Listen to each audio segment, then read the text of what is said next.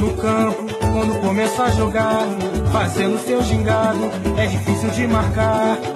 Fita pra ali, fita pra lá, fita pra cá, com a bola nos pés, ninguém consegue. Ele sabe fintar. Fita pra ali, fita pra lá, fita pra cá, com a bola nos pés, ninguém consegue lhe roubar. Det er onsdag, og det er endnu en gang tid til denne uges pressebold. Vi starter som sædvanligt med tonerne af Adilio og øh, Julio Cesar Urigelas Samba no Naguinho, og det er jo en øh, fast temasang, som vi har haft her de sidste, ja i hvert fald års tid. Vil du ikke skyde på det, Peter? Jo, det passer meget godt. Ja, og øh, mange har igennem tiden spurgt os, øh, hvem er de to herrer, Adilio og Julio Cesar Urigela? Og øh, når vi lige går igennem programoversigten her om lidt, så skal vi nok løfte sløret for noget af det. For selvom øh, der er fuld gang i den brasilianske liga, så har vi kunnet drage paralleller til det brasilianske landshold og øh, det danske landshold. Vi kan ikke komme udenom, at der har været krise øh, på det danske landshold. Og øh, mens vi sidder og optager, så er det danske landshold sikkert gået i gang med at spille kamp nede i, i Slovakiet. Men findes sådan noget også i Brasilien? Er der stridigheder mellem det brasilianske fodboldforbund og de brasilianske fodboldspillere osv. osv.? Det øh, har vi faktisk valgt at kigge lidt ind på, for det er egentlig en meget, meget interessant snak. Derudover, så skal vi selvfølgelig kigge på landsholdet, det brasilianske selvfølgelig, som er en tur i USA, hvor de skal spille nogle øh, testkampe. Der er jo kommet nogle nye spillere på banen, og det kigger vi jo nærmere på, og det glæder vi os rigtig meget til. Så kigger vi på Copa Libertadores, der har været enormt spændende. Der er desværre nogle brasilianske hold, der er røget ud, og selvfølgelig også nogle, der er gået videre. Men øh, hvem er det, vi ender med at få helt op i toppen af den sydamerikanske kransekage, hvad fodbold angår? Så kigger vi på den brasilianske Serie A, som har været lidt en la-la-omgang, men alligevel nogle relativt interessante resultater. Og så slutter vi af med blandet bolcher, hvor vi øh, har danskerdong, og så netop vender vi tilbage til det, vi startede med, nemlig Julio Cesar Urigella. Vi har snakket om ham enormt mange gange, men hvem er den fodboldspiller, som i Brasilien er kendt af alle, men som ingen kender herhjemme i Europa? Jeg har snakket med ham og gravet lidt i det, og jeg har fundet nogle rigtig, rigtig gode historier om og med Uri Geller. Så på den måde, der går vi jo så fodboldministeriet en lille smule i bedene med en slags uh, legende news, og glæder jer til at høre om Uri Geller, for han er ikke nogen kedelig person, hverken fodboldmæssigt eller ja, det med damerne og så videre, så videre. Så hold fast derude. Men uh, allerførst, Peter, skal vi starte med at snakke om det, der i Brasilien kaldes for Bonsenso. Ja, det, det er således, at øh, i Brasilien, der har de jo også deres øh, spillerforening. Ikke? Og den, den hedder så netop det navn, du siger, som betyder sådan nærmest øh, sund fornuft. Og, og det er en, der var meget op at køre her for hvad, to år siden, hvor der var nogle problemer i den, den hjemlige liga, øh, hvor man, man arbejdede blandt andet på at få luet ud i det der intense kampprogram, øh, som betyder, at der er nogen, der er oppe på, ja, jeg tror, 70-80 kampe på, på løb, i løbet af et år. Og så er der også det med, med nogle andre vigtige ting i forhold til det med lønudbetalinger. Øh, det er desværre således i Brasilien, at, at lønnen mange gange ikke falder, øh, som den skal, og, og spillere kan, kan købe tre måneder ud faktisk har fået noget som helst udbetalt fra, fra klubs side. Så, så der, der lavede de netop sådan en slags ja, pendant til den danske spillerforening. Men, men øh, øhm, og det, det, det er jo fint, at man, man får taget fat i, i de her ting. Men når vi snakker om, om, om det danske landshold og, og spillerforening, den konflikt, der er, der er hernede, ikke? eller i, i Danmark, så har vi jo i hvert fald her i Brasilien ikke haft noget, noget lignende øh, på, på landsholdsplan med, at der simpelthen har været trussel om boykot og, og lockout i, i forhold til det med, med spillere og landshold, når der netop var kampe, øh, vigtige eller ikke vigtige kampe øh, på spil. Så, så det er jo, så nyheden er jo kommet her til, til Brasilien, ikke? Og, og når man sådan går ind i de der kommentarfelter, som kan være frygtelig nogle gange, men, men også kan, kan være med til at, at, at komme med nogle, nogle ting, som man ikke er helt klar over, så er der faktisk mange, der, der kommer på det der med, at, at ja, man, de tjener jo så mange penge i deres klubber, og, og det med at repræsentere øh, landsholdet, det, det burde være en ære. Øhm, og så er der også folk, der, der siger, jamen altså det, de gør i Danmark, det burde vi egentlig også gøre her i Brasilien.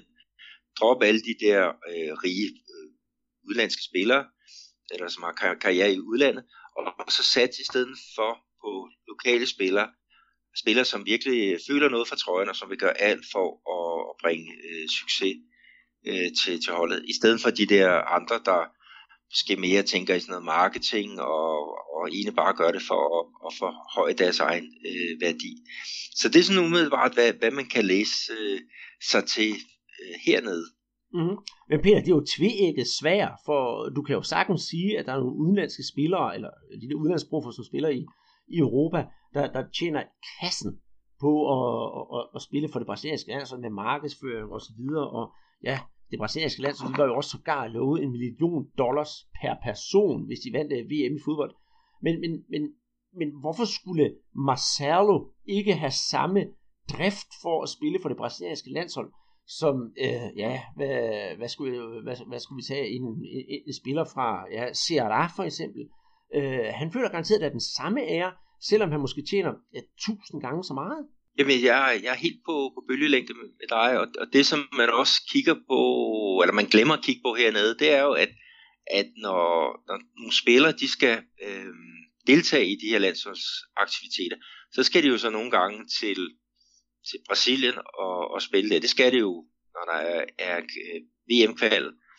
Men de tager jo også til Kina og, og spiller der, og det er godt nok øh, en, en lang rejse, øh, selvom man, man er i, Europa. Men, men hvis vi bare kigger her, ikke, hvis du spiller i, i Paris Saint-Germain, hvad der er en del af den, der gør, så tager det i hvert fald 12 timer med fly fra Paris og så til for eksempel Rio de Janeiro, hvor man øh, nogle gange øh, samles.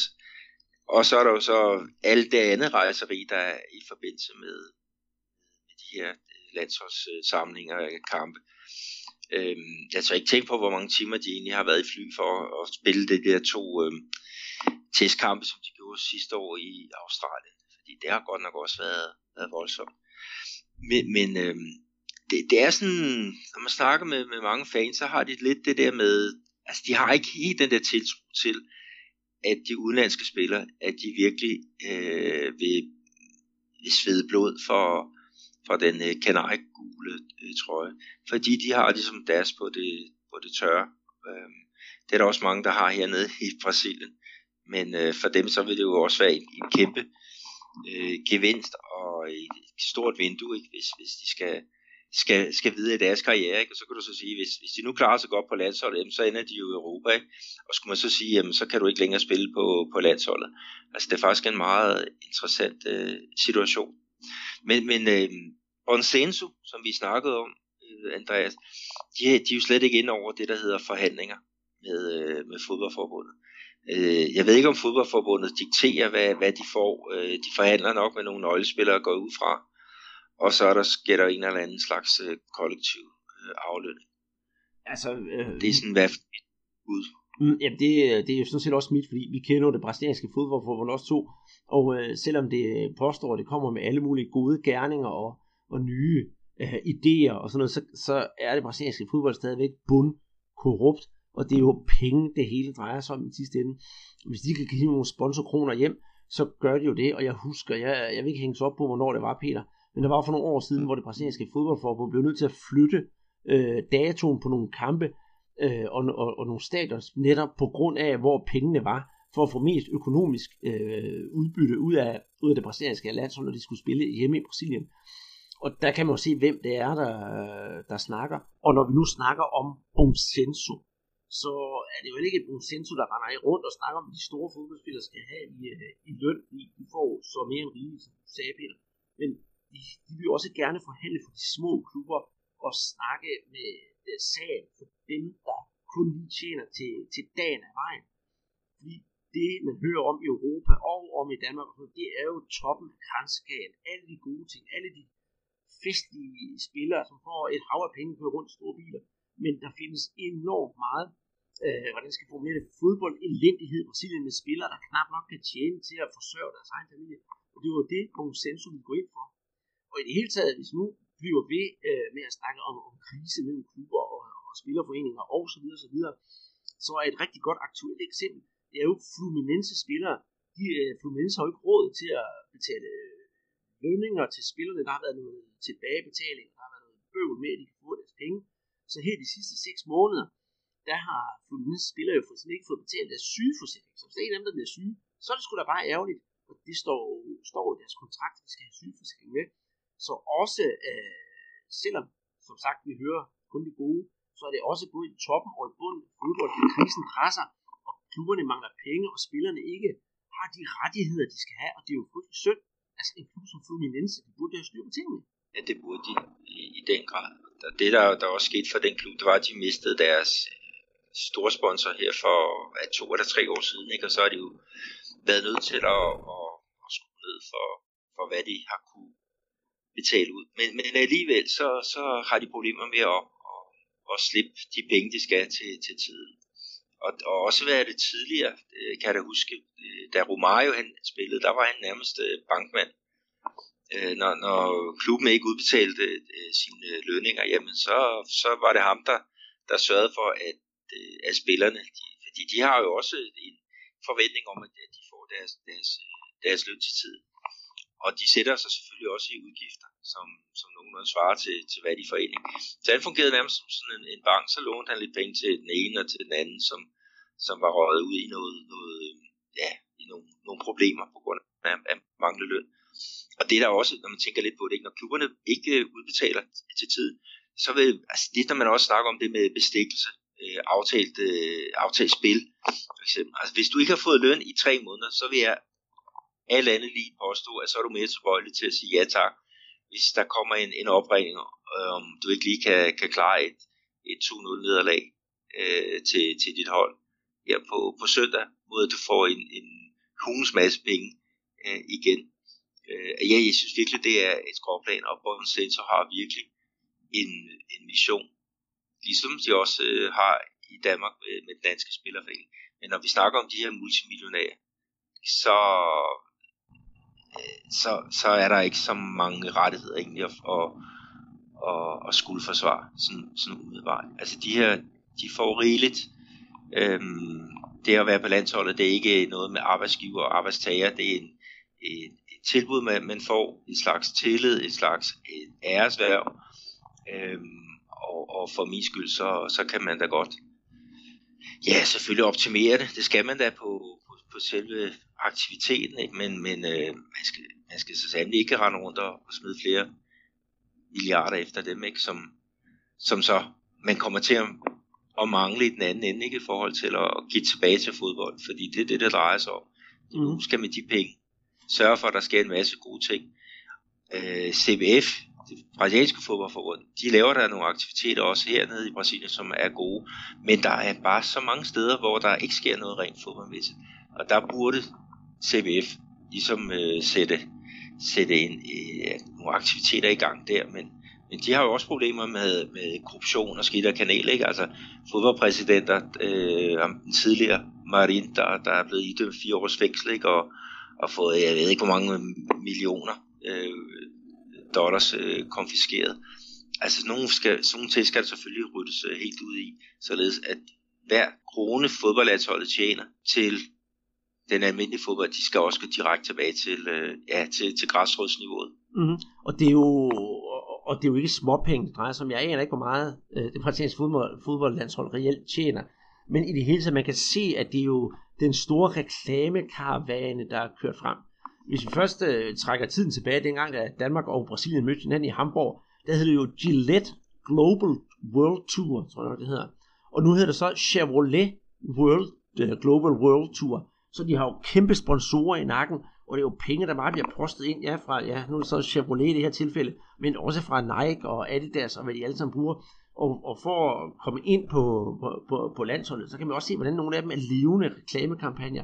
Jeg postede noget på vores Twitter-profil med hensyn til uh, Neymar, der var ankommet til New Jersey i et par sko, der mindede om uh, The Beatles Yellow Submarine. Det er også, og fokus er straks rettet på Neymar. Hvad for noget tøj går han i? Hvad er det for nogle mærker? Og så videre, så videre, så videre.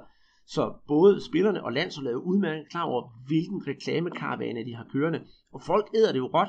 Og jeg skulle ikke gøre mig selv bedre, vel Peter? Altså hvis jeg havde chancen at stå i over USA, så havde jeg det en billet. Skulle ind og se det brasilianske land, så det kostede hvad det ville. Og det, det er jo klart, at de udnytter sig af det. Jo, det, det gør de.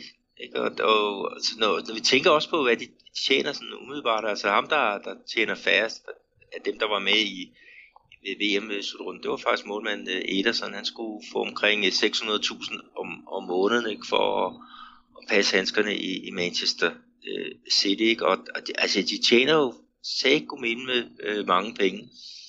og derfor så kan jeg da godt forstå dem der, der, der siger, jamen okay, så hvad er det landsholdet? Det, det, det bliver, som vi snakkede om tidligere, et, et, øh, ja, et, et æresværv, ikke? som får selvfølgelig dækket omkostninger, I får noget øh, bonus for, for det og det og det, men, men i, i bund og grund, så er det altså fodboldforbundet, der, der skal tjene på, på det her aktiviteter, men med sikkerhed over, at de penge, som de så tjener, går til nogle gode formål.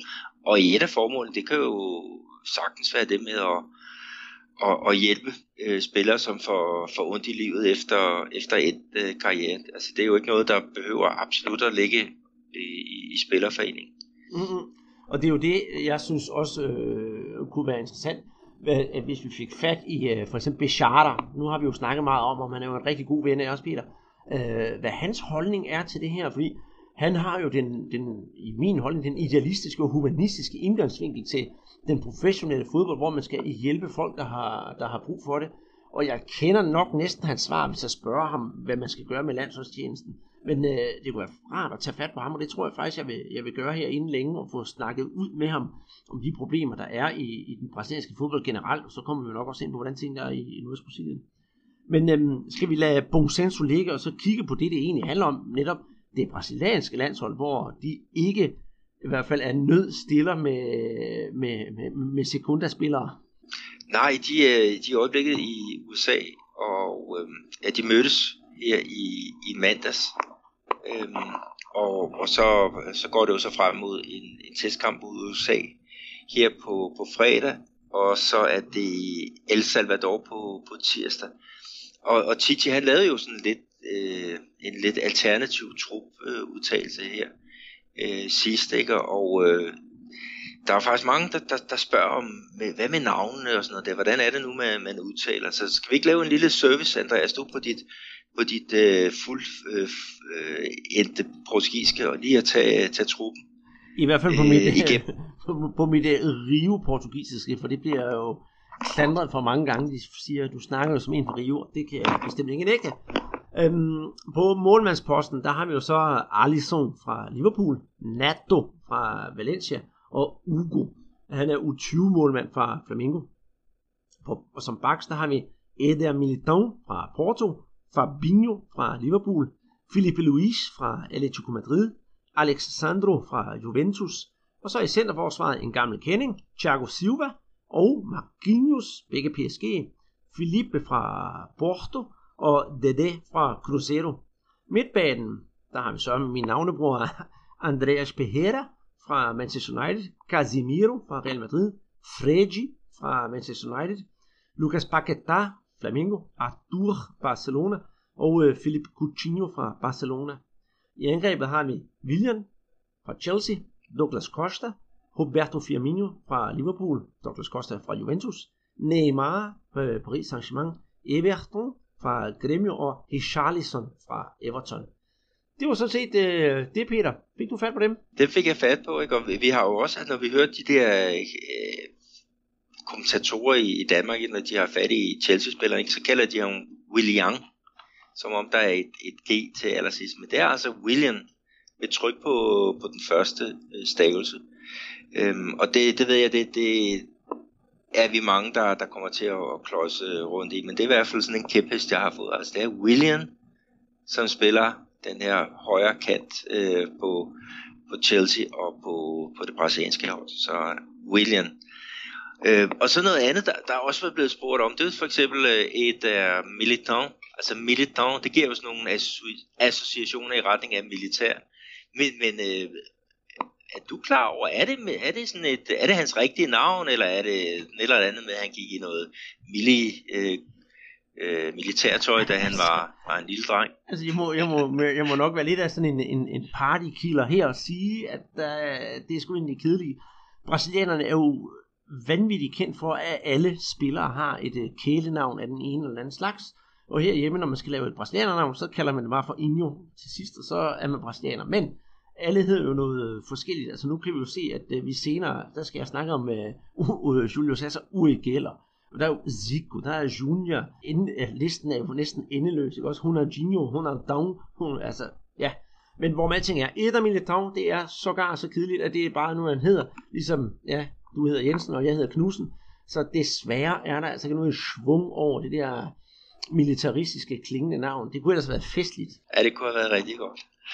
Men vi skal så lige også tage med, Andreas, at uh, Militant, han kommer jo faktisk øh, senere ind i landsholdstruppen, og det skyldes, at der kommer afbud fra Fagner, fra Corinthians.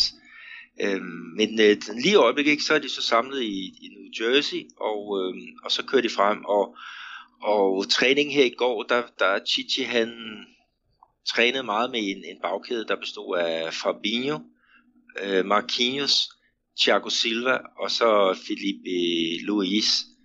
Og øh, der er det så også det interessante, ikke at Fabinho, han har jo ikke spillet højre bak i, i de sidste par sæsoner, men øh, han har gjort det rigtig godt for Monaco, ikke, som den defensive midtbane, eller ikke, og så skal han så også lige have noget rigtig spilletid i, i Liverpool, så, så ham, ham øh, venter vi på, ikke, og, og så hvis vi snakker om, om det øvrige hold, hvordan øh, det kommer til at se ud.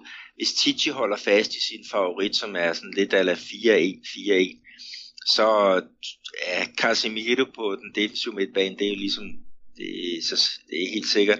Og så tror jeg faktisk, at det bliver Douglas Costa, som øh, starter i højre side.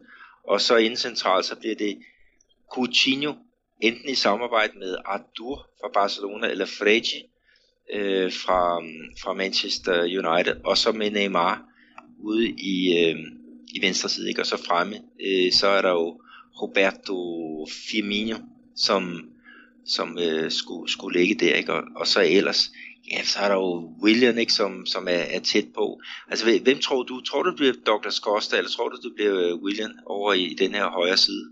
Jamen, jeg kunne godt forestille mig uh, Douglas Costa. Altså, øh, jeg har sådan lidt uh, fidus, fidus til ham, og han kan jo gøre en gang imellem sådan lidt det, det, det fanden i voldske, og, og det, ja, altså, ham, ham tror jeg mere på. Men hvis jeg må være så lidt, uh, lidt outsider og jeg tror desværre ikke, det sker, så kunne jeg godt tænke mig, at uh, inde på midtbanen, altså vi også fik, uh, hvad hedder han, uh, Lucas Paquetá, at se fra, fra Flamingo, ikke fordi jeg tror, han får spilletid overhovedet, men jeg tror, han falder, når han endelig slår igennem, så vil han falde godt ind hos øh, uh, Chichi. For jeg har siddet og studeret ham nærmere her den sidste uge. Jeg ved godt, det lyder rigtig nørdet, men uh, det har jeg altså. Og når man kigger på den måde, han laver øh, ja, genpres på, det er nærmest sådan helt selvmordsagtigt, som han bliver ved nogle gange med uh, for Flamingo at gå op og presse boldholderen op, uh, helt op i, i, i, ved modstanderens målfelt. Og i 9 ud 10 tilfælde, der lykkedes det ikke rigtigt, men mange gange så ender det alligevel med, at der sker noget til hans fordel og til Flamingos fordel. Og det, øh, det tror jeg godt kunne krydre lidt på, på det brasilianske landshold, selvom det er sådan lidt ja, selvmordsagtigt. Jeg ved i hvert fald, Jürgen Klopp, han ville elske ham. Ja, jeg tror også, at han, han kunne være spændende at se, og jeg tror også, at han får, får spilletid. Måske til, til allersidst i den første kamp mod, mod USA, ikke? Men, men i hvert fald mod, mod El Salvador, som er jo nede på nummer, jeg tror det er 72, på, på den her øh, rangliste fra, fra FIFA, ikke? og USA nummer, nummer 22, og Brasilien er vist nummer, nummer 3 i den, øh, den sammenhæng. Men, men når vi snakker om, øh, nu snakker vi om Bonsenso her øh, tidligere, ikke? ikke øh, Paqueta, han har altså spillet ni fulde kampe i august måned. Ni fulde kampe, ni kampe af 90 minutter, og han kunne faktisk have spillet en mere, hvis han ikke var, var røget ind i en, en øh, karantæne. Ikke? Det er godt nok en, en hård belastning, og det gør så også, at nu her, når han er sammen med, med landsholdet, at han, er, han får sådan lidt et, et, et specielt øh, uh, skåneprogram, hvor han ikke skal, skal brænde helt over. Og det er jo ikke specielt uh, sundt, altså når man, når man kommer til, til landsholdssamlinger, så skal den, så skal den have fuld gas. Der skal man ikke på skånekost umiddelbart. Og noget andet er, at uh, spiller mod El Salvador den, den, den 11 og den 12. der ligger han faktisk til at skulle spille øh, for Flamengo i pokalsemifinalen. Ikke? Og der er altså ja, fra Washington, hvor de skal spille, og så til, øh, jeg tror faktisk, de skal spille øh, i, øh, i São Paulo. Ikke? Der er der i hvert fald 10 timers øh, transport, ikke? og det, det er et umenneskeligt program, som, som de bliver udsat for. Mm. Og selvom man leger privatfly og, og, og ligger med, med ekstra madras i bunden, eller hvad man kan vente på, Øh, ikke, så, så er det et, et hårdt program. Men, men Paketa, lad, lad, os da, lad, os da, lad os da se ham i fuld flor på, på landsholdet. Mm, og så lige for at runde ham af, Peter. han hedder jo faktisk ikke Lucas Paqueta. Han hedder Lucas øh, Dolentino Coelho de Lima. Og øh, grunden til, at han hedder Lucas Paqueta, det er simpelthen, fordi han er født og kommer fra øen Paquetá, der ligger midt inde i øh, Rio-bugten. Der er to store, når man kommer til Rio, så lander man på det der Ilha do Governador. Det er den største ø, der ligger inde i, i bugten. Og så ligger der sådan en lille ø, hvor der ikke er nogen biler eller noget som helst, man kan sejle til. Det er sådan en yndet udflugtsturistmål om søndagen for øh, Cardiocerne, altså nu bor i Rio.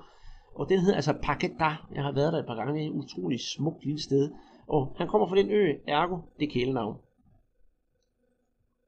Ja, og det, det fører også tilbage til de andre ting, ikke, hvor man snakker om Renato Gaúcho, han øh, kommer fra Gaucho-landet nede øh, sydpå, ikke, hvorimod der er en anden en, der hedder øh, Renato øh, Carioca, som så kommer fra Rio, og, og Renato Paulista. Altså der er jo altså mange gange, så, så netop som Paquetá, så får man et, et, et navn nummer to, øh, for ligesom at sige, hvor, hvor kommer man fra rent øh, geografisk. Så jeg var ikke klar over det der med, med Paquetá, men øh, jeg takker for, for information.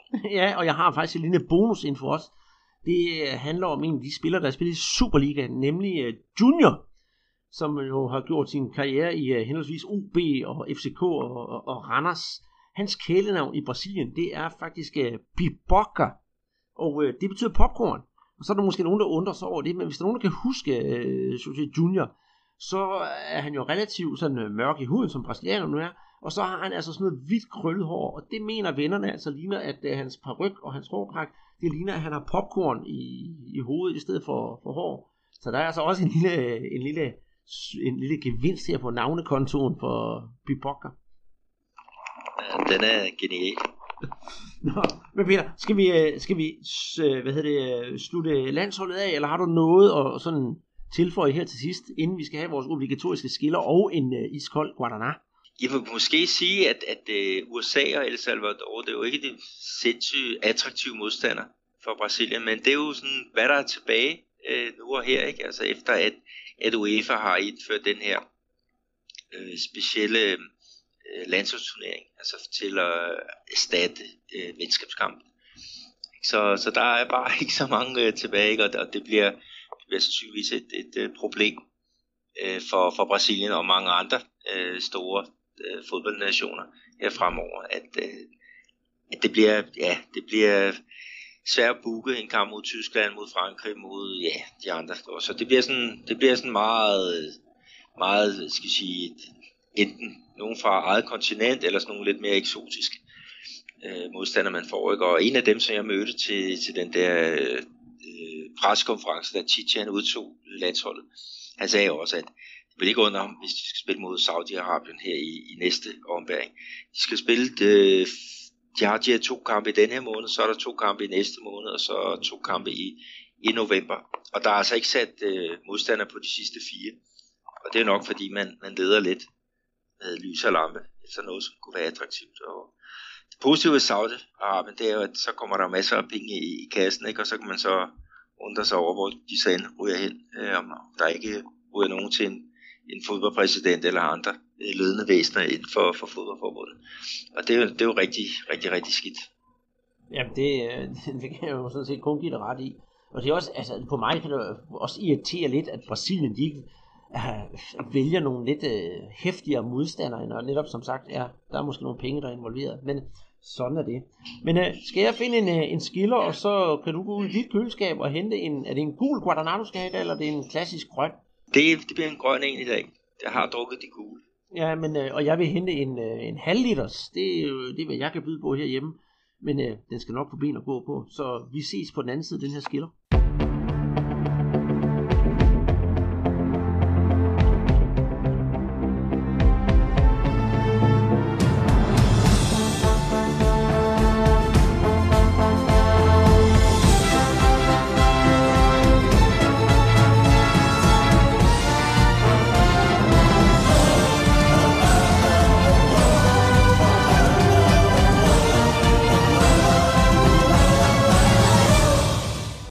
Hvis nogen skulle have været i tvivl, så var den her skiller ingen ringer, intet ringer end uh, hymnen til Copa Libertadores, for det er jo det, vi skal til at tage fat på nu.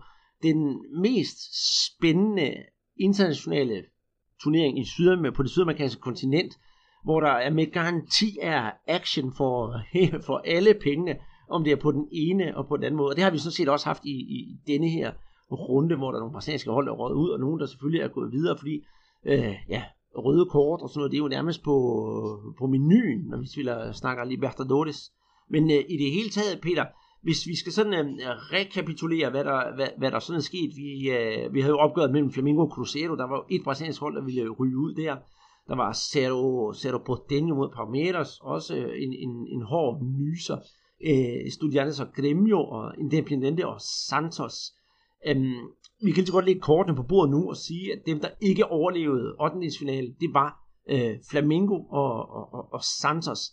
Skal vi øh, sidde og ærge os over nu? Ej, at kom der ikke flere med, og jeg ved godt, den der Flamingo Cruzeiro, det var sådan lidt en blandet landhandel, fordi holder man med den ene, eller holder man med den anden, men, men skulle vi have set flere brasilianske hold i, i kvartfinalen? Nu har vi jo så en, to, tre brasilianske hold tilbage. Ja, vi mistede faktisk også Corinthians. Det er, ja, rigtigt, det er rigtigt, dem den her 8. Ja. Så, så det var en, en ja, en, en tung øh, uge set med, med de briller på. Men hvis vi kigger på det, ikke, så Santos, de, de røg jo ud på, på brugen af en ulovlig spiller. Øh, det var det, der kostede mod Independiente. Ikke? Og øh, øh, de, de andre, ja, som du siger, ikke Crusade øh, mod Flamengo, der var jo et hold, der skulle ud, ikke? Og, og Flamengo, de spillede jo en god øh, kamp øh, her på, på Minadang, men man var altså bagud 2-0 fra, fra det første opgør, og så, så 1-0, det var jo det var ikke nok. Øh, men øh, men øh, de, de kan i hvert fald være deres, deres indsats øh, bekendt. Altså, de, de døde med, øh, med støvlerne på.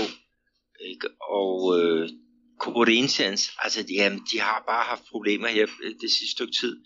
Øh, de vinder så 2-1 hjemme over Colo Colo, ikke? Øh, men chilenerne går så videre på, på reglen om, om udbanemål.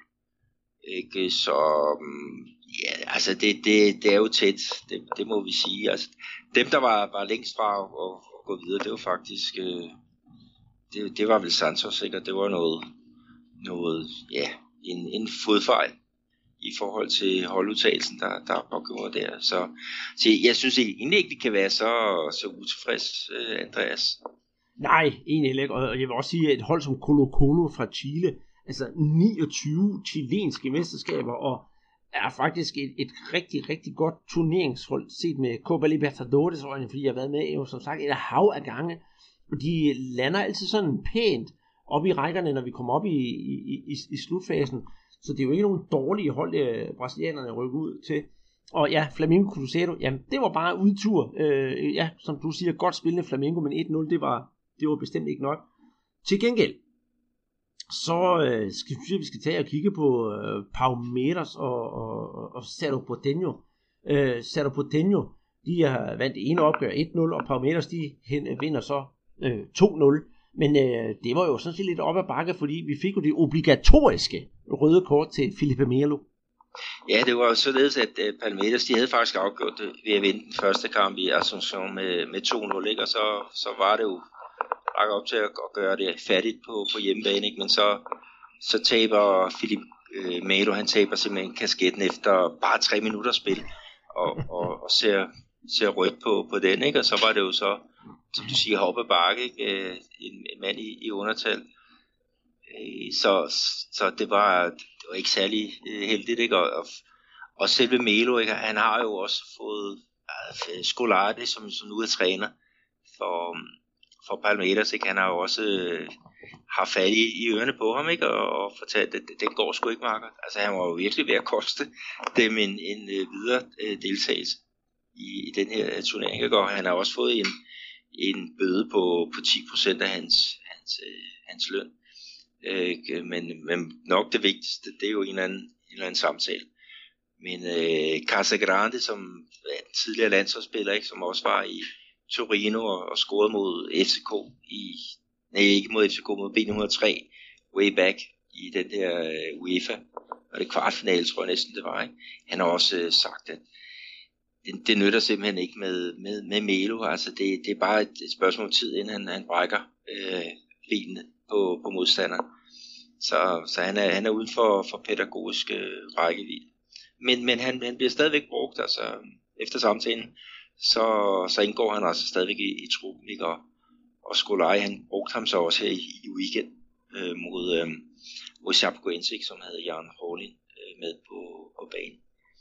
Så, så må se. Men, men ellers så ja, indlægget, eller så, øh, deres, øh, det ene mål, som Sergio Botenio, de, de fik lavet, ikke? det var jo et, et, øh, et indlæg, som Everton han tog, tog helt fejl af, ikke? Og, og det var i starten af anden halvleg, ikke? og så, så var det jo virkelig op ad bakke, og Everton han måtte tage revanche ikke? for ja, at, at Palmeiras de, de undgik at, at skulle ind i en straffesparkskonkurrence. Men, men det var ikke øh, Melo, det var ikke den eneste udvisning, der, der kom i, i den her match. Nej, der kom jo også to øh, udvisninger i, i overtiden, så ja, røde kort, det manglede der i hvert fald ikke. Og ved du hvad, øh, når man kigger på statistikken øh, for den her kamp, så vil man også sige, at det er da utroligt, at øh, Palmeiras de ikke tabte mere, fordi boldbesiddelse efter kampen var overstået, den hedder 74-26. Så de har altså været presset godt i bund, øh, grisene fra Palmeiras. Det, det har det ikke. Og, og noget andet, der, der var også så sjovt at, at høre, ikke? Altså, noget det fra Palmeiras, som, som provokerede ganske gevaldigt, øh, efter han var blevet taklet. Og så var det, han røg så ud på den, ikke? og Marcos Caceres, som øh, Felipe Melo, han, han taklede det i starten. Ikke? Han var, så altså også øh, rødt for at, at, at skubbe til, øh, til Davison. Men, men øh, der var simpelthen også bolddrenge, der blev udvist, fordi de, blev, at de var for, for langsomme til at, at slippe kuglen. Og tillægstiden, Andreas, 11 minutter, det er simpelthen Copa Libertadores, når det er, er værst. Jamen, det er Copa Libertadores Classic. Altså, altså, nu sidder jeg med et stort smil på læben og griner lidt af det, og der er nok nogen af jer derude, der siger, jamen, hvordan kan man holde det ud? Det er jo simpelthen en, en bananrepublik, hvad fodbold angår. Men på den anden side set, det er, det er jo det, der egentlig gør turneringen charmerende, fordi alt kan ske. Altså, det, det, altså, det er ligesom om, at lovløsheden, den bare slår igennem, når det handler om, om, Corbilla Libertadores, og der er alle de der forhindringer, både for det ene og for det andet hold. Ikke? Også, der kommer nogen fra højderne, som skal spille ned i det varme land, og nogen fra det varme, som spiller op i højderne, og øh, Jamen, altså, det, det, det, det er jo det, der gør det så fantastisk. Og jeg ved jo, at øh, Jonas Schwartz, det var inde på Twitter, han elsker jo argentinsk fodbold, og er stor Independente-fan.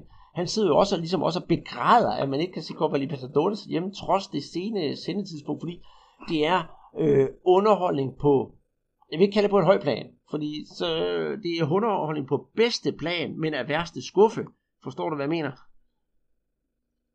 Ja, altså det, det, det er i hvert fald de der, øh, altså når det går amok, så, så er det sådan, at man både ryster på hovedet og sådan, eller på den side siger, det, det er jo også lidt for, for vildt, altså det er jo, det er jo helt tilbage til, hvad skal vi kalde det, uinstinktet, ikke? Det er jo det, der kommer, kommer frem i, i de her øh, situationer, ikke? Og, og det er jo ikke altid, at, at det er kønt, men det kan jo godt være, være meget underholdende.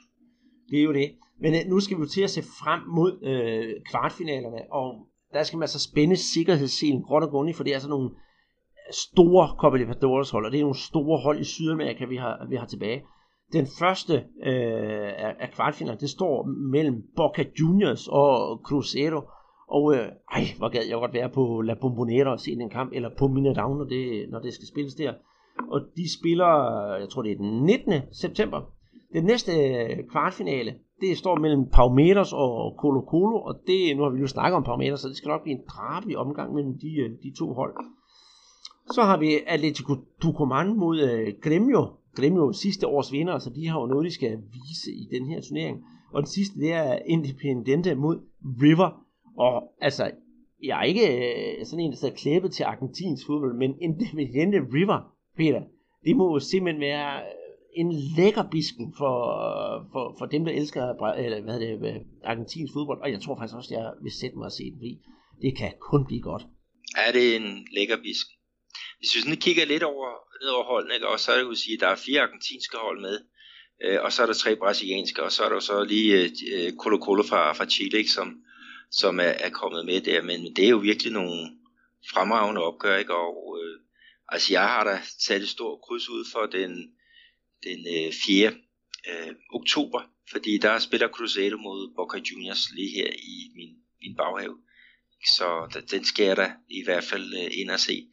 Og du ved, når vi snakker om det der med, med øh, hvad er det, Cruzeiro, Andreas, så var det faktisk også øh, en, en lille sjov ting, der skete efter, efter deres øh, 8. finale mod, øh, mod Flamengo. Fordi der stillede, øh, øh, der, der stillede de sig ned, nemlig ned bag det, det ene mål, øh, hvor de mest fanatiske tilskuere øh, de opholder sig.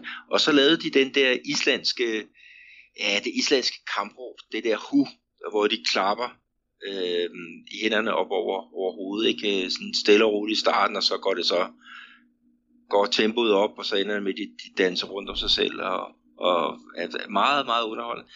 Der var således, at, at op til VM, der var det således, at Ombro, øh, deres tøjsponsorer, de lavede nogle forskellige aftaler med de brasilianske hold, som de har, om at de skal tilegne øh, en, deres anden dragt, et af de hold, der skal spille med fra øh, til VM. Og der valgte Kulusado øh, simpelthen Island, fordi de sagde det der med vores, vores fans, de er krigere, som øh, vikingerne. Så derfor så, så skal vores øh, anden dragt, reservedragt, det skal symbolisere noget, noget islandsk over sig. Og øh, ja, nu laver de huråb, så det, det ender jo med, at, at øh, det går, går helt, helt amok. Men interessant også, ikke? Øh, Boca Juniors, det er jo også et hold med italienske aner, ligesom Cruzeiro, ikke? Så, så lad os se, om der, der kommer der sikkert en masse af drama på, på kontoen. Øh, både ja, på La Bombonera og Mineron. Ja, øh, det gør det helt sikkert. Og hvis, hvis jeg lige må tilføje min personlige holdning til, øh, til den der Island Cruzeiro ting, så har jeg altså kun én ting at sige, Peter, det er, hvor herre bevares. Altså, og, ja. jeg, jeg, jeg, skal, jeg skal sgu være ærlig sige, jeg har det virkelig hårdt med det der, de skal stå og råbe det der, hu, hu, hu. og så i Brasilien, hvor man har sådan en god fodboldkultur, så skal man tage den fra, fra isen. Ej, jeg synes, det er... Øh, det, på mig virker det ufatteligt påtaget, men altså lad det nu ligge. Og så samtidig synes jeg faktisk, at den der tredje trøje, de har, den er egentlig, den er egentlig okay pæn, ikke også? Men, men i det hele taget, det er mig, nu skal vi være, være Island, den, den hopper jeg sgu ikke på. Men uh, skidt med det, det er jo ikke mig, der bestemmer i det her uh, tilfælde med, med Cruzeiro. Men, øhm, um, Nej, men jeg havde det på samme måde, Andreas. Men det, det, jeg så bare fandt ud af, det var, at de der trøjer, de gik simpelthen som øh, uh, varm brød. Og den der, øh, det der kampråb, som de, de lavede der, altså publikum elskede, spillerne elskede det. Øh, men men øh, altså, ja, så, så hvorfor ikke? Men, men selvfølgelig så, så krøllede jeg der også her i starten, nu synes jeg et andet sted, det, det, det er vildt nok, at det, det har kunnet udvikle sig på den måde. Jo, jo, men altså, jeg vil sgu hellere have sambaorkester, der står og spiller, og de alle sammen råber, men det, lad det nu ligge. Og apropos, altså ting øh, og, og, og, og mennesker på stadion, skal vi så øh, begrave Copa Libertadores? Øh, for lige rekapitulere, så spilles de første kampe, de spilles fra den 19. til den 21. september, og så er der jo returkampe fra den 4. til den 10. oktober, så det skal nok blive rigtig godt. Og vi følger det jo selvfølgelig til dørs, og måske øh, skal vi have en snak med Jonas Schwartz om Brasilien-Argentina-problematikken igen. Det kunne være rigtig interessant, når vi kommer frem til, til de afgørende kampe her i Copa Libertadores. Men som sagt... Ja, nu må vi se, hvor mange brasilianske hold, der, der kommer igennem. Altså, hvis det går i, i værste fald, ikke også, så, så får vi jo en, en semifinal med tre argentinske hold og et, øh, et chilensk. Og så, så er det jo ligesom lige meget at snakke med, med vores gode ven Jonas. Ja, det, han vil sikkert gerne snakke, men det, det behøver vi så ikke. Øhm, skal det vi gider kigge... vi ikke, nej. nej, nej. Skal vi kigge på ligaen, Peter? Fordi når vi snakker tilskuer, øh, nu snakker vi med, med Cruzeiro, så øh, kan vi ikke ligefrem sige, at der er tilskuerkrise i, øh, i Brasilien. Og hvis vi tager hul på, på, på den kamp, der havde flest tilskuere, 61.244 udsolgt på Maracanã til at se øh, Flamengo spille mod øh, Ceará. Øh, det synes jeg er, det er sgu godt gået. Det får et okay stempel fra, fra min side. Efter øh, røget ud af Copa Libertadores og lidt øv øv øh, og dårlige resultater de sidste par uger, så, så stemte de altså ind med, med, med, med udsolgt. Og det, det er virkelig en stor gave til fansene at skabe sådan en stemning på, på stadion. Ja, det er det i hvert fald. Og det er jo sågar en af de tidlige kampe, øh, ja, det vi kalder brunchbold. CBF Fodboldforbundet, de har jo lagt nogle kampe kl. 11, ikke? også af hensyn til, øhm, til øh, ja, det, det er jo mere appetitligt for børnefamilier at tage afsted øh, på det tidspunkt. Øh, mere sikkert, og, og så er der også det med, så, så er der jo mere, ja, mere fodbold på tv for, for, for os andre. Det, det er der lige præcis, og det er jo også en fornøjelse herhjemme med, med tidsforskellen på de fem timer, for så kan jeg sidde og se fodbold kl. klokken 4 om eftermiddagen. Det er jo simpelthen fantastisk. Men altså, hvis vi skal starte fra, fra toppen, så har det, har det været sådan lidt en, en blandet landhandel, sådan nogle halvsure drops for, for de brasilianske tophold i den her uge, for der var ingen af de tre tophold, der, der sejrede i den her uge. Øhm, São Paulo, de får en, øh, en, ja, vi kan egentlig godt sige, Peter, de er jo en, en heldig uafgjort mod, øh, mod Fluminense. Øh, det så længe ud til, øh, de spiller 1-1 for det så længe ud til, at Fluminense skulle, skulle holde den hjem, og São Paulo var også en, øh, en mand i undertal på et, ja, et rødt kort, der kom på grund af skuespil. Øh, ja, hvad skal vi sige til São Paulo? De udnytter bare det, de kan og gør, øh, som de plejer, og så henter de øh, det, det enkelte point. Så deres indsats, det synes jeg be, bestemt er godkendt. Øh, nummer to. Ja, de, ja. de manglede øh, Nene. Han var jo så ude med, med karantæne, og så blev Diego Sosa, han blev så udvist øh, halvvejs ind i, i første halvleg. Ikke, som, ikke for, for skuespil, men øh, han svinger en albu øh, bagud i hovedet på en, en Fluminense-spiller, eller i, i halsregionen, ikke? og han, han, han går så går ned. Det var ikke et voldsomt øh, slag, men øh, det var i hvert fald nok til, at, at dommeren hævde det, det røde kort frem, ikke? og så var det altså op ad bakke. Mm. Ja, Anderson Martins laver et, et selvmål, meget uheldigt, øh, et af slags. Et flot selvmål. En, en, ja, det må man sige øh, hvor, hvor man siger dagmålmand, han, han er på vej ud, det er sådan en lang, høj fremlægning øh, fra, ja, fra Fluminenses egen banehalvdel frem mod øh, deres forsvarskæde. Øhm, og, og så, så skal han hen tilbage til keeperen, og så, ja, så, så går han ud af bolden, altså forbi uh, Zidane, ikke, som bliver, bliver, bliver, bliver øh, fældet der. Mm. Og så, så får de alligevel udlignet halvvejs ind i anden halvleg ved, ved angriber. Den indskiftede Treles, der, der, der får, får lavet et, et, et, øh, et fint mål. Mm. Men, men ja, det var et eller andet sted det, det er et fint nok øh, resultat med tanke på, på de der ting, ikke? Men, men 50.000 tilskuere på, på Morumbi, de, de hjælper altså også til at, at føre mm. São Paulo frem. De fører rækken, ikke, som du, du siger, ikke? Og altså, folk har savnet São Paulo deroppe i, i toppen, ikke? og det er fedt, at der kommer så mange folk på, på lægterne. Ja, præcis. Jeg vil lige vende tilbage til det her røde kort. Øh, jeg ved godt, jeg ser, ser skuespiller. Det er det, jeg mener, at øh, den øh, Fluminense-spiller, som fik den der albu i hovedet eller brystet, han overspillede situationen. Det er det, jeg, det, jeg vil frem til, at jeg synes, han skulle nok have haft gult, øh, Diego Sosa, og ikke rødt. Så man kan se, at det i Lamsen gengivelse, vil man kunne se, at der er lidt øh, Neymar over den der, det der fald, han laver. Ja, det, det, det kan godt være, men han, han laver, han svinger bagud, og, og det er ikke ham, der bestemmer, hvor med, med, med farten på, på den måde, altså om det bliver voldsomt eller hvad. Han laver det der, og det, det skal, det skal give rødt. Øhm, det, det, det synes jeg i hvert fald. Det er jo også øh, fodboldeksperterne hernede, der, der har kigget på det, så ja, det kan godt være, at han falder lidt let eller sådan noget der, men, men den aktion, som Diego Sosa han laver der, den er til, til direkte rødt. Okay, så, vil jeg, så, så, køber, så, køber, så køber jeg den, og der også er eksperter dernede, der, har, der bakker det op. Det, det står i orden. um, det er jo noget, de gør hernede, Andreas. Det er, det er jo, jeg ved ikke, hvordan det er med, med Superligaen. Ikke? Der er jo hele tiden, øh, de har som et dommerhjørne, hvor de går ind og kigger på nogle kritiske situationer, om, om han er i en strafbar, strafbar offside-position, om, om, der, om om hvad siger, kortets farve har været det, det rigtige. Ikke? Men, men her, der, der var det jo faktisk øh, alle dem, der kiggede på det. De, mm. de, de var enige om, at den var, den var ok. Ja. Øh, St. Paulus træner, Gieri, og Gieri, han var altså ikke enig med, øh, med eksperterne. Så der er du helt i, på hans linje der. Jamen, det, det, det, det er jeg glad for, og det er rigtigt, hvad du siger. Mange gange, så er der faktisk også en dommer med ind som tredje kommentator. Så alt det bliver simpelthen øh, gået, øh, gennemgået til, til mindste detalje på, ja, på godt og ondt. Øh, holdets, eller ja, ligans andenplads, det er jo oprykkerne fra, fra, fra International. Og ja, Peter, 0-0 mod Cruzeiro, det er der sgu ikke ret meget at sige til, der det? Der var det at sige til det, at øh, hjemmeholdet Cruzeiro, de følte sig i den grad snydt, De, øh, den, den unge angriber Raniel, som havde fået øh, øh, chancen fra start i stedet for, for piraten Barkos.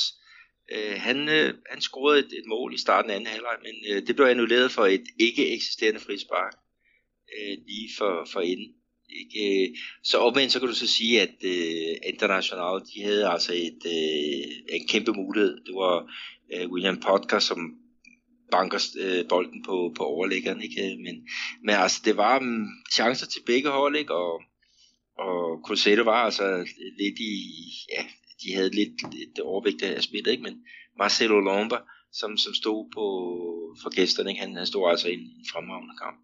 Mm. Vi kan så sige, at der var små 17.000 tilskuere på, på Minerang, ikke? Og, og det er jo ikke meget. Men, men uh, Cruzeiro, de har jo både de Libertadores, og de har jo pokalt uh, uh, kampene og, og kigge på. Så, så det er der øh, publikum, de lægger deres, deres, øh, deres entrépenge. Det er på de der to øh, knockout-turneringer. Øh, mm. En anden person, der stod en brandkamp, det er når vi går længere ned til, til tredjepladsen, hvor Flamingo befinder sig. Det var som sagt Flamingo Serra, øh, top mod bund, det kan vi roligt sige. Det var Everson i uh, Serras mål. Han, øh, han, han blev åbenbart spillet varm i den her kamp, fordi Flamingo, de har det hele, de har boldbesiddelse, de har alle chancer, der alt ligger simpelthen en motorvej foran dem til bare at hive de her tre point hjem. De får sågar også scoret, det bliver så anerkendt eller dømt offside, meget korrekt for øvrigt. Øh, og det, alt så bare ud til, jamen den skal de nok køre hjem, men lige pludselig, så bliver det sværere og sværere og sværere for Flamengo. Og trods alle de store chancer, så kan de bare ikke få bolden ind. Det er stolpe ud, stolpe ud, stolpe ud. Og øh, Serra, dem skal jeg være ærlig de har altså ikke ret meget sådan at gøre godt med, når de møder de her tophold. Men de, i den her kamp, der gjorde det altså det rigtige. De var afventende, og det virkede som om, at de vidste, at vi skal nok få den ene chance, som vi skal få udnyttet. Og øh, hvis de har tænkt det, så er de tænkt rigtigt, fordi øh, et minut ind i overtiden i anden halvleg, vil jeg mærke, der er så stadigvæk 0-0, der satser Flamingo hatkat og regnfrakke, de skal bare have de tre point, og pludselig så blotter de sig bagude, og øh, ja, det øh, ender jo med, at Leandro Carvalho, han tager chancen rigtig langt udefra, og vupti, så står der altså 1-0 til øh, Serra, og ja, et halvt minut efter, der fløjer dommeren af. Så total udtur for Flamingo, men øh, jeg synes selv med mine Flamingo-briller på, at øh, Serra skulle, skulle have et klap på skulderen for at stå imod så meget pres, og så alligevel hente tre point foran et fyldt Maracanã. Det kræver sgu, ja, øh, for at sige det mildt ud, nogle nosser. Ja, det, det, det gør det i hvert fald, og må så også sige, at, at, øh, at Serra med, med træneren Liska, efter han kom, kom tilbage til, til klubben, øh, hvor de lå med ja, isoleret i bunden og havde ikke eneste sejr, så har de altså med, med ham øh, som, som chef, der har de altså vundet, hvad er det, fire kampe. Øh, og og øh, de er ikke længere øh, det absolute bundhold. Øh, det er jo så par, der Na, øh, det andet oprykkerhold, ikke, som har overtaget den, og, og de, de, kan godt, øh, de kan godt se noget, ja, de kan godt se, jeg skal sige, stregen nu. Så, så imponerende øh, af, af Liska, ikke? Som, som måske ligesom i 2015 er ved at redde øh, den her klub fra Fortaleza ud af hospice. Mm. Et, øh, et andet hold, som, øh, som gjorde det rigtig godt, det var Santos, som vi finder helt nede på, de ligger dog på 10. pladsen. Øh, de vinder over ja, Vasco med, med, med, med 3-0. Hattrick af Gabi Go. Endelig er han øh, på vej tilbage. Øh, jeg har kun set højdepunkter fra kampen, Peter. Jeg går ud fra, at du har set det mere. Du, du Vasco-mand. Øh, havde Vasco ikke noget at byde ind med i den kamp? Nej, de går, går, går ligesom i, i stå også. Altså, de kommer bagud 1-0 i første halvleg, og, og øhm, det er faktisk nogle gode gennemspillede mål, som, som de får lavet. Det, det er to af målene, det er, hvor de kommer igennem på, på baglinjen, så spiller den skråt tilbage, hvor Gabi Gold står. Ja, ikke helt inde omkring det lille målfelt, men, men på kanten af, af straffelfeltet, så står han der og bruger sit venstre ben til ikke at banke den i kassen, men han styrer den simpelthen ind øh, på sådan fornem, øh, fornem vis. Og, og det sidste mål, ikke, det, det er også en, øh, der, det er så hans højre ben, øh, der, der lyner. Kan vi gå af lyner. Det er også en, et gennembrud på kanten, og så ind omkring det lille felt, hvor han så er, er hurtigst og lige får den styret ind med, med højre øh, ben. Så rigtig, rigtig fedt for, for ham. Og Vasco, de havde faktisk rykket kampen fra San Gennaro, deres lille stadion, og så til øh, Maracanã. Og det, det, ja, det viser sig så at være en, en, øh, en dårlig idé. Øh, de kan jo hive omkring, jeg tror det er 20.000 hjemme, ikke? Og, og deres gamle stadion, her var der omkring 30.000. Ikke? Så, så der var ikke den intensitet, som der måske øh, skulle være. Ikke? Og folk de var jo godt utilfredse med, øh, med indsatsen øh, fra, fra Vaskos hold. Ikke? Og, og det er også med, med rette. Men øh, Gabi Goal, han havde altså en, en gylden aften, og, hvor han skød sig tilbage på, eller tilbage på, han skød sig i hvert fald op på, på førstepladsen på, på topscorelisten med, med den der, ikke? Og, og jeg synes da også, at hans, han ligner mere og mere en, som, som gør sig til i forhold til, til landsholdsfodbold. Jamen helt bestemt. Det, det kunne være sjovt, hvis han får lov til at, til at komme med på, på det brasilianske landshold og spille i den, i den gule trøje. Men hvis vi kigger på, på ligaen, Peter, vi kan jo ikke komme udenom, at, at denne her runde i den brasilianske liga, det har ikke ligefrem været, været en dans på roser. Det er jo ikke en af de der weekender, hvor jeg har siddet med, med, med begge arme over hovedet og sagt, hold op, vi har fået en masse fantastiske, fantastisk fodbold. Altså pointtab til alle de tre øh, førerhold. Øh, Gremio, ja, de henter en øh, 4-0 sejr over Botafogo. Det må jo sige sig være den mest festlige kamp, der har været i den her, den her runde. Men ellers har det været sådan lidt øh, blandet bold. Så jeg tænkte på, om vi øh, bare skulle tage top og bund, som vi plejer. Jamen, jeg vil lige sige i forhold til, til Grêmio, at de vinder 4-0 over Botafogo på en meget, meget vanskelig bane, ikke? og Jael, som også kaldes Jael Cruel, altså den, den onde øh, Jael, som har faktisk spillet i, i svensk fodbold øh, i, i hans yngre dage. Han scorede to mål, og så var der så Alisson og så André. Øh, den sidste scorede så på, på straffe. Et af Charles mål var også på, på straffe. Og André, han, han fulgte altså op på den der afgørende straffe, han, han satte ind i Copa Libertadores øh, nogle, nogle dage forinden. Ikke? Han startede igen her på, på bænken. Og så synes jeg også, vi skal have med, at Palmeiras, de fortsætter altså derudad. De vinder 2-1 ud over Chapecoense. Ikke? Og øh, jeg tror faktisk, jeg tror øh, dårligt, de har tabt, efter at Skolai øh, har, har overtaget. Og så målene, dem er sat ind af, øh, så når man læser hans navn, så lyder det noget af la Hyoran, men det er faktisk Johan, som hans navn udtalt, fra Palmeiras. Og øh, han scorede faktisk mod sin gamle klub, og øh, det er faktisk et øh, heldigt, at han stadigvæk er i blandt os. Øhm, fordi han var en af dem, der, der skulle have været med i Chapecoense øh, op i den øh, finale mod Atletico Nacional i, i Colombia. Han skulle have været med op i, i det fly, øh, som forulykkede, men han var så skadet, så han, han blev hjemme og mm. det gør, at han er blandt os øh, nu og her. Og så skal vi også have med, at, at Melo, han spillede øh, kampen uden at få hverken gult eller, eller rødt kort. Han havde øh, et hovedstød på, på stolpen, og så lagde han op til det første mål. Så, øh, så øh, vi skal ikke svide ham helt på, på lospladsen endnu. Det, det, ikke endnu. Det lød som om, at hans samtale med Skolaj, den, den har altså hjulpet lidt. Jamen, det er da godt. Men, men lad os nu se. Mm. Jeg synes nu, øh, var jeg måske også lidt forhastet til, at vi skulle gå i gang med at, at, at tage stillingen. Nu når du nævner Paumeter, så synes jeg også, at vi bliver nødt til at nævne Atletico Paranaense, fordi de har altså haft en lige så stor tur i den, som øh, Parmeters, De har i hvert fald ikke øh, tabt de sidste fem kampe. De har altså de sidste fire kampe er vundne, og så har de et uafgjort. Så det synes jeg altså også, de kommer op igennem rækken nu, og hvis de fortsætter det her, så kan det også blive rigtig, rigtig spændende hold at følge. De vandt jo var det 2-0 over, hvad hedder det, Bahia her på, på deres hjemmebane, så der er altså også værd at holde øje med orkanen, som de jo, som, er, som jo er deres kælenavn. Og de har en angriber, øh, Pablo, som, som er brændende øh, varm, og, og øh, jeg vil ikke have problemer med at anbefale ham til, til nogen som helst øh, klubber. Øh, han er en meget bevægelig angriber, og sådan lidt en sniper.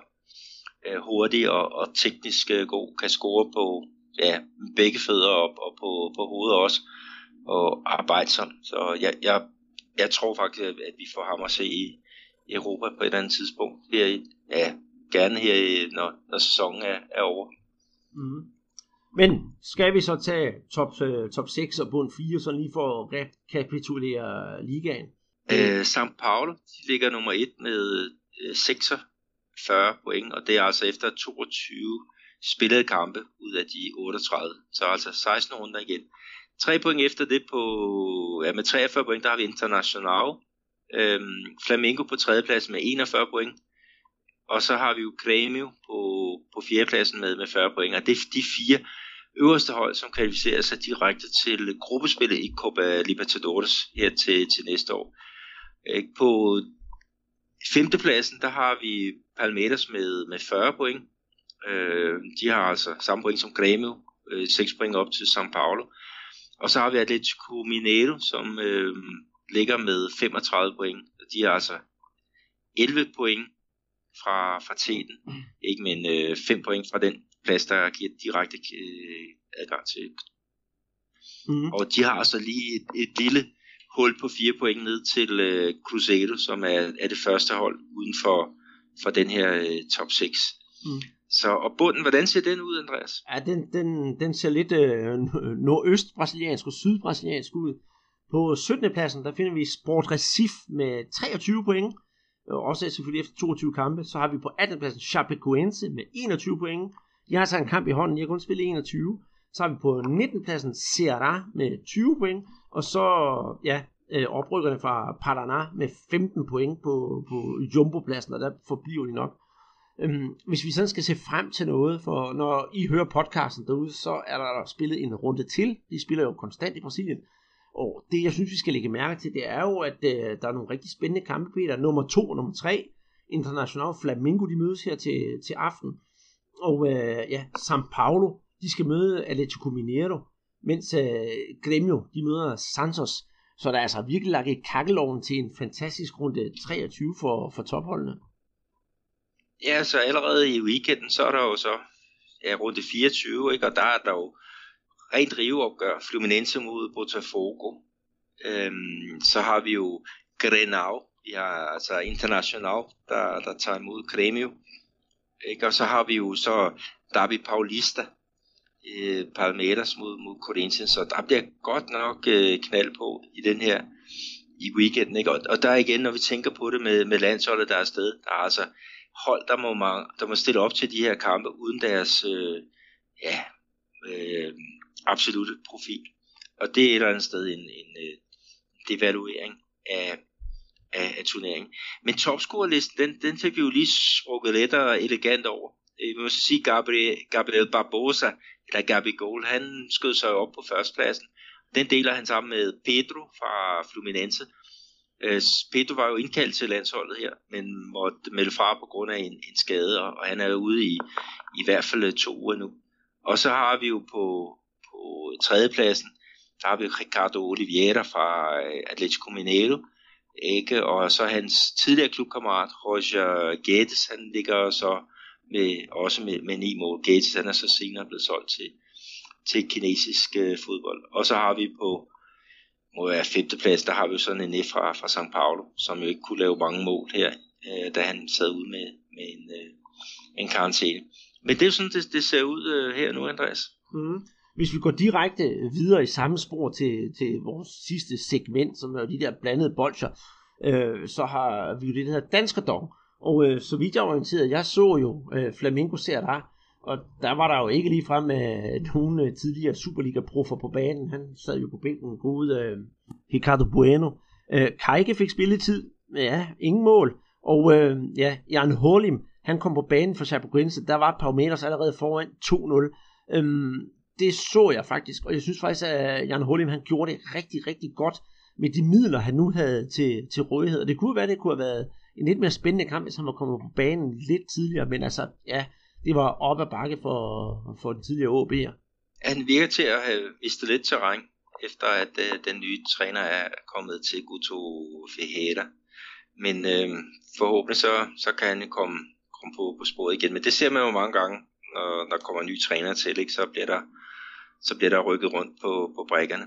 Så har vi også Bruno Badata, den tidligere Brøndby-spiller, ikke, som, som spillede øh, 77 minutter i, uh, i CC, og det er, der er de nået til semifinalerne, og der, der spillede de 0-0 mod Bragantino i den, den første ud af øh, to møder, så skal de jo så tage imod uh, Operario, som Brunos klub hedder. De har altså hjemmebane her på, på søndag. Men uh, det var en tam uh, affære. Uh, de to hold, de har allerede sikret sig oprykning til øh, CAB. Så, så det her, det var også ligesom en reaktion på, på nogle ja, hektiske øh, kvartfinaler. Men, men på den led ikke så meget øh, nyt her fra, fra, fra Danskerdom, men i hvert fald fedt, vi har, har tre i, i Serie A, ikke? Og, og så Bruno, han har i hvert fald noget, noget CB, øh, øh, hedder det. og se frem til, hvis han forlænger med øh, Operario. Jamen, det bliver spændende, det bliver spændende, men vi skal snart have gang i det her danske dog, Peter. Det går jo ikke, vi har tidligere Superliga-klub, øh, Superliga-spillere i, i Brasilien, som ikke kan finde ud af at få den i kassen. Det kunne være lækkert, hvis vi kunne få et, øh, ja, et, øh, et, et kajkemål. Han vil nok være lige pt. den mest oplagte i, i, i den bedste række i, i Brasilien. Men øhm, en, der kunne score mål, for nu kommer vi til noget, jeg har glædet mig til, og det er jo sidste punkt her i podcasten, det er hvor vi øh, går øh, ja, fodboldministeriet med Christian Voldny og Lasse Lars i bedene. For vi synes jo også, at der er så mange øh, gode fodboldspillere i Brasilien, som fortjener at få noget opmærksomhed. Og øh, en af dem, det er ingen ringer end øh, Julio Sasser Uligeller. Og øh, ja, Peter, du har jo ikke samme forhold til Flamingo, som jeg har. Du er også kommet senere til, til, til den brasilianske fodbold, end, end, end jeg er. Er det en uh, mand, du kan huske, ud over at han er med til at synge på vores uh, intromelodi? Nej, jeg kan slet ikke huske Og det er næsten synd, og han er jo totalt ukendt uh, herhjemme uh, i, i Danmark. Jeg har skrevet lidt om ham inde på vores, uh, vores Facebook-side, hvor jeg kalder ham tryllekunstneren, der ikke var til at bide skære med. Fordi uh, Julio Sasser Udigella er, var og er en uh, fodboldbegavelse uh, uden lige. Han øh, begyndte at spille fodbold hos Flamengo tilbage i 1975, og øh, så var han lige en tur i Argentina, hvor han også øh, spillede noget fodbold og spillede sig mere og mere ind i, i den brasilianske fodbold. Og han er en mand med den brasilianske fodboldsjæl, når, når, når han spiller på banen. Han spillede ude på, på højre kanten, og hans force, det var sådan lidt øh, Philip coutinho at drible ind i banen, men han var ikke nogen decideret afslutter. Det han øh, lukrede højt på, det var at drible og øh, komme med de perfekte indlæg. Og ingen ringer end øh, Zico. Det var jo ham, der spillede ind som, som, som afsluttede derinde sammen med, sammen med Nunes. Han har jo sagt, at øh, når Julio Sasser var på banen, så var der målgaranti. Og øh, den unge Julio Sasser, han spillede jo, som sagt, for, for Flamengo, det er 75, og øh, han blev faktisk udtaget til øh, præ-olympisk turnering i, til, øh, i 1976, der var OL i Montreal, men øh, så vidt jeg har fundet ud af at snakke lidt med ham, så var der nogle småskader, så han kom altså ikke med til, øh, til OL i øh, Montreal. Derpå så spillede han øh, yderligere en, øh, en smule i Argentina, og det er her faktisk det er interessant, det kommer, fordi der er jo mange, der siger, som sagt, hvem er han? Men øh, Julio Sasser Udigella, han øh, gjorde et stort navn af sig i Argentina i slutningen af 70'erne, kom så tilbage til øh, Flamingo der i øh, 80 og 81, hvor han var med til at vinde det, øh, det brasilianske mesterskab øh, for Flamengo, og det er jo det der øh, gyldne år, 1980-1981, hvor alle de der kæmpe store spillere hos øh, Flamengo, de er, de, er jo, de er jo blevet berømte. Øh, og han var lige ved at komme på, på det brasilianske landshold, men døde med nogle skader, som holdt ham ude. Så tog han til Argentina, hvor han spillede for Talleres, og i øh, Talleres, der var han en af klubbens aller, aller, aller bedste spillere, og blev flere gange kåret som øh, runden spiller i den argentinske liga der tilbage i, i 1981-82.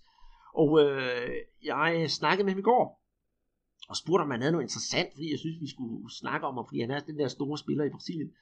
Øh, han kunne fortælle mig om netop det der med tiden i Argentina, og der fortæller han en rigtig, rigtig interessant, lidt sørgelig øh, historie, Peter, som øh, jeg synes, I skal have videre derude, fordi det fortæller om, hvilket stort talent han var. Da han spillede i Argentina, der blev han øh, i sådan i starten af 1982, der henvendte landstræner Menotti, øh, Menotti sig til ham, og Menotti, han var altså ikke her hvem som helst i Argentina. Han ville øh, høre, om øh, Uri Geller havde lyst til at spille på det argentinske landshold, og hvis han havde det, skulle han få argentinsk statsborgerskab. Det var ikke noget problem dengang, det kunne han sagtens få.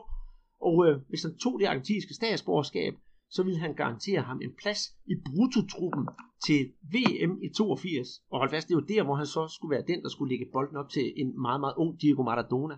Øh, Julio Sasser ville meget gerne, blev selvfølgelig meget beæret over det, men øh, i kampen efter, der skulle de spille mod, jeg tror det var Boca Juniors eller sådan noget i stil, der bliver han lårskadet og får en, en meget, meget slem skade, som holder ham ude de næste 3, 4, 5 måneder. Det vil sige, at han måtte vinke farvel til Argentins statsborgerskab og vinke farvel til øh, VM i 82. Og den samme kranke skæbne led han faktisk, da han øh, kom tilbage til Brasilien og spillede. Hver gang der bød sig sådan lidt chance på landsholdet, så kom der en skade. Og det er det, jeg tror, der har gjort, at øh, Julio Cesar øh, uh, Uri Geller, han ikke er blevet kendt udenom i store verden for den måde, han spiller fodbold på. Øh, der er en af vores Facebook-side, der spørger, om han ikke minder om en, en, en George Best i typen. Jo, det gjorde han. Han var en gudsbenået fodboldekvilibrist, fordi den måde, han kunne klistre bolden til sin fod, det er jo simpelthen fantastisk. Og det er også derfor, han bliver kaldt for Uri Geller, fordi han har intet med den israelske illusionist at gøre, men den måde, han kunne bøje bolden på og skrue skud, og ja, altså en af hans, øh, hvad kan man sige, hoffinder, det er den der elastico, hvor han går uden og, og, og modstander, og den besidder han altså stadigvæk. Jeg har set ham lave den stadigvæk, øh, og, og det morer mig hver gang. Men øh, det er jo så den alvorlige side af historien, fordi jeg synes, vi skal grave lidt mere i Uli Geller, for han har altså rigtig meget at byde på. Og øh, jeg vil høre, om øh, du har hørt om øh, telefonnummerhistorien, for det er jo en af de sjovere historier fra Uli Gellers liv. Ja, ja, den har du også skrevet om på vores Facebook-side. Det har jeg nemlig. Øh, det drejer sig om, at øh, dengang tilbage i starten af 80'erne, der var noget, der hed Gerau, når man skulle sidde inde på stadion. Og det var altså, man sad klistret op til, til sidelinjen. Og der var der sådan en anden en kamp, der var sådan relativt tidlig på dagen, og egentlig ikke nogen særlig vigtig kamp, ifølge Zico. Det er ham, der har, faktisk har fortalt historien øh, der var der problemer med, at øh, holdets målmand på daværende tidspunkt, Raul Plasman, han øh, ville jo gerne spille Udi Geller fri, øh, så de kunne, have kunne drible op af siden og komme med de der giftige indlæg. Men øh, når Udi Geller han enden fik bolden, og han fik bolden, så driblede han frem og tilbage ude på sidelinjen, eller så øh, løb han ud af position, lidt eller Carlos Kaiser, sørgede for at holde sig væk. Og øh, både Sigo og Raul Plasman, de råber til, nu må du tage dig sammen, nu skal du sørge for at få spillet, og så videre, og så videre, og gøre dig spilbar, så vi kan vinde den her kamp. Men øh, der sker ikke rigtig noget. I pausen, der siger øh, Raul, giver ham en skideball, og siger, hvorfor er det, du ikke gør dig spilbar? Hvor efter Julio Sasser og Uri Geller siger, ja ja, men øh, der sidder sådan en sådan ung, smuk pige ude på, på tilskuerpladserne, og jeg har altså kun fået de tre første cifre i hendes telefonnummer. Nu er hun flyttet over på den anden side af staten, og så jeg spiller over i den anden side i anden halvleg, for jeg skal have hele telefonnummeret. Ja, det er en fantastisk historie. og, og jeg vil sige, det kan godt være, at det lyder måske en, en, en kende overdrevet, og lad det nu også være ved det, men det er altså samme udgave af historien, som både Zico og Julio Sasser Udi Geller, der kommer med. Og uh, Udi Geller har altså faktisk flere af den der slags historie, men jeg tænker på, om vi skal, jeg skal grave lidt mere i, i Udi Geller, og så komme med noget nyt om ham i, i næste uge, både øh, om hans øh, evner på banen og ja, en, øh, en lille sjov anekdote. Hvad siger du til det? Altså en ugens Uri det ville det jo være, være rigtig, rigtig fint. Altså han har sikkert mange historier og, og kunne, kunne byde ind med, men, men lad os da bare tage den fra, fra en række af. Jamen øh, det synes jeg helt bestemt, og, og, og i det hele taget så er han, øh, han er 62 efterhånden, og udover at han har nogle gode historier om sig selv, så har han jo også en, øh, en masse gode historier om fodboldens udvikling i Brasilien fra 1975 og frem efter. Så der må altså også være noget guld ligge, der, ligge i de der historier, han kan fortælle om, hvordan det har været at spille det er tilbage i slutningen af 70'erne, omkring den militære diktatur sluttede, og så videre, og så videre, så ham holder jeg altså fast i, Peter, og jeg kan da sige dig, han er et usædvanligt sympatisk menneske, når, når, man, når jeg snakker med ham og ringer til ham. Ja, det er et fedt projekt, de har gang i, det der Flu Master, hvor nogle af de gamle gamle helte, at de stadigvæk mødes og spiller fodbold og ja, spiller det her øh, pagode, altså den her type øh, samba, som, som er så populær i, i, i Rio. Så, så det, det, det gør jo bare vores program om muligt endnu mere brasiliansk og, og få, få, få de her fyre integreret endnu mere. Helt bestemt, og nu du siger det der flamaster, det, det synes jeg også er rigtig godt, fordi øh, det er lige de der gamle gutter, som, og det er helt officielt klub under klubben, og det hele, der spiller sådan noget veteranfodbold, og det de gør, det er mange gange til ud at spille opvisningskampe, fordi øhm, folk vil jo gerne se girafferne, det skal der ikke herske tvivl om, og hvis man kan få det der øh, 81 Flamingo hold ud, som var med til at vinde VM for klubhold, og nogle af de der stjerner, der var med på det hold til at komme ud og vise en opvisningskamp, så trækker det altså snilt 15-20.000 tilskuere, der skal ind og se de der gamle herrer, for det kan man jo roligt sige, komme ud og spille fodbold. Øh, de helt store, Zico Junior, og sådan noget, de deltager altså kun sporadisk, for de har altså mange, mange jern i Men der er altså nogle af dem der, der, der nærmest lever af at være en af fortidens helte, og det synes jeg også er dejligt, når brasilianerne hylder deres helte i, i, fra, fra fortiden, for det synes jeg faktisk ikke, vi er rigtig gode til herhjemme, men det kan man altså finde ud af dernede. Det kan man i hvert fald. Og øhm, med det, så synes jeg, vi skal slutte podcasten af for i dag, Peter. Vanligvis, så skal jeg huske at sige, at øh, følg os ind på Facebook, følg os ind på Twitter, og hvis I går ind på iTunes og skriver en anmeldelse, gerne en rigtig, rigtig god en af slags med fem stjerner, så bliver vi enormt glade, fordi så kommer vi højere op i søgefelterne, og så kan folk nemmere finde os og høre, hvad det er, øh, vi laver. Og så kommer vi op og spiser kirsebær med de store. Hvis man skulle have lyst til at give os en skærv, så gå ind på det, der tier.dk, hvor man kan donere et, øh, et beløb for hver podcast, vi laver, om det er 2 kroner, 5 kroner eller 10 kroner, det er sådan ligegyldigt. Vi bliver glade for hvad som helst, fordi vi kunne godt tænke os at blive endnu bedre til, til det, vi allerede synes, vi er rigtig gode til. Og med det, så lukker jeg ned for den her gang. Jeg hedder Andreas Knudsen, og øh, ja, min partner in crime, det er jo dig, Peter Arnhold. Du sidder nede i Belo Horizonte, som er, i Danmark. Og skal vi så ikke slutte af med at høre Adilio og Julio Sasser Odigeller synge om uh, Onegino da Bola? Jo, og så selvfølgelig til en iskold Guadana. Den er jeg i hvert fald med på. Skål, og tak fordi I gad lytte med. No campo, quando começa a jogar, fazendo seu gingado, é difícil de marcar. Fita pra ali, fita pra lá, fita pra cá.